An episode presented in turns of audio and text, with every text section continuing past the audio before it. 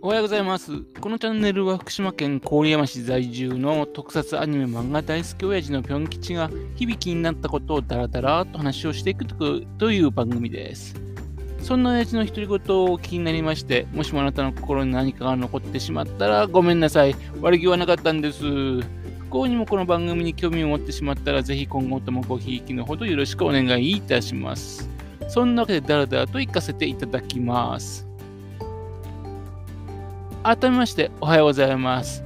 このチャンネルのナビゲーターのぴょん吉です。本日の放送は2022年の3月8日、ね、火曜日。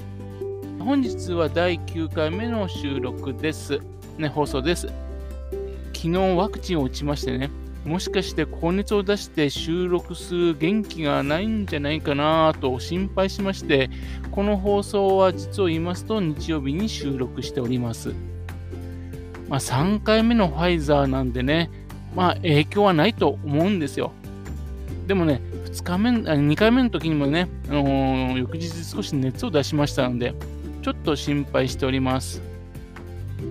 まあ、この番組ではですね、皆さんからのリクエストみたいなのも募集しております。何かぴょん吉にこんな話をしてほしい、これについて知りたいんですけど、みたいなことがありましたら連絡ください。お待ちしております。感想やコメントもよろしくお願いいたします。さてさて、いよいよ始まりましたね。3月7日から、アバタロー戦隊ドンブラザーズ、見ました。ねえー、第7回目の放送の時ですね、えー、戦隊名をですね、アバタロー戦隊をですね、ボータロー戦隊と間違って読んでました。えー、で、聞き直して、あちゃー、ね、言い間違いしてるってことに気づきましたけどもね、まあ、大失敗です。失礼いたしました。さてさて、アバタロー戦隊ドンブラザーズ第1第1話、ね、アバタローの感想です。とにかくめちゃくちゃわちゃわちゃしていて、情報量が多すぎましたね。鬼死体になる女子高生の紀藤遥も言ってましたけども、わけがわからない。もう、それだけです。ね、ストーリーも解説が難しいですね。解説不能です。主人公になる、あのー、ドンモモタロウ天女の舞とともにみこしの担がれてね、登場してくるんですけども、毎回毎回これやるんでしょうかね。第1話だから特別なんでしょうかね。それから、あのー、最初は正義の味方に見えた脳人のソノイっていうキャラクターですが、これからもあんなようにですね、人を殺していっちゃうんですかね。結局あれ、ユッピーさんでしたっけ？死んじゃいましたよね。いなくなっちゃいましたよね。と、それ、脳人によって、あの、オリンピック選手が、あの、鬼に変身しましたよね。どうやらそれが、あの、スーパー戦隊のリュウソウジャーをモチーフにした鬼みたいでした。あとで、あのニヒルになった五色田介人が43番目のね、全体ギアを手に入れてましたから、ですから、え多分あれは竜奏者の関係する鬼なんですよね。えー、どんな風になるのか本当に気になります。そして、え、まあ、ドンモモ太郎ですけども、前回までの主人公だった前回者をね、先輩としてね、呼び出したりとかして、で、変身できちゃうなんて、もうすごいですね。そしてあの、なにうんと、五色田海斗ですが、ね、色が抜けちゃった前前カイザーですが、ね、ロボ戦の手伝いしてますよね。で、全然喋れなくなったジュランが登場してきて合体して、ドンゼン海王っていうね、えっ、ー、と、ロボットに変形しますし、もうわけわかんないって感じです。そして戦闘シーンはグリッドマンっぽい世界になりますんで、これは面白かったですね。はい。とりあえず、まあこれ3話ほど見ないとですね、どんな話になるかですね、面白くかどうかですね、判定難しそうですね。えしかし、あの、脚本がですね、井上敏樹さんなんですよ。もう自分が大好きな鳥人戦隊ジェットマン、それからと仮面ライダーファイズ、それからキューティーハニーザライブの脚本家さんです。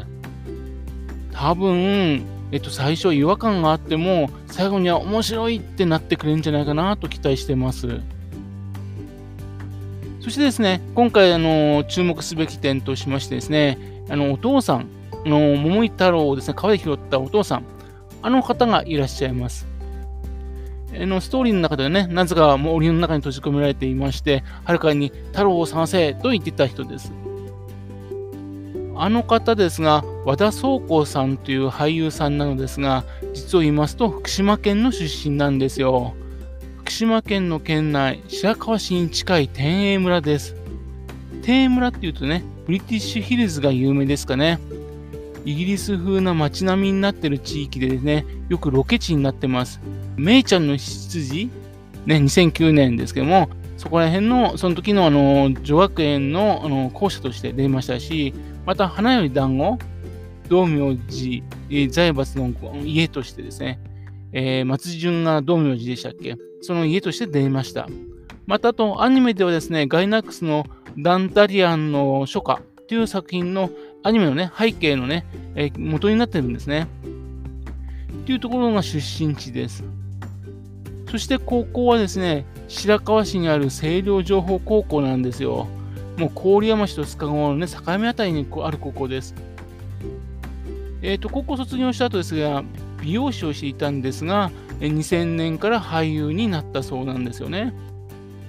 すでにですね、特撮関係の作品には参加してまして、仮面ライダーの劇場版に登場しておりました。2019年の12月に公開された仮面ライダー令和ザ・ファースト・ジェネレーション。えっ、ー、と、仮面ライダージオウと仮面ライダー01のね、コラボした作品です。あの作品の中にアナザー01っていうキャラクターが登場しています。それに変身するウィルっていう役柄なんですね。あの、秘伝インテリジェンスのね、えー、新たな社長となるあのヒューマギアの社長さんの役なんですよ。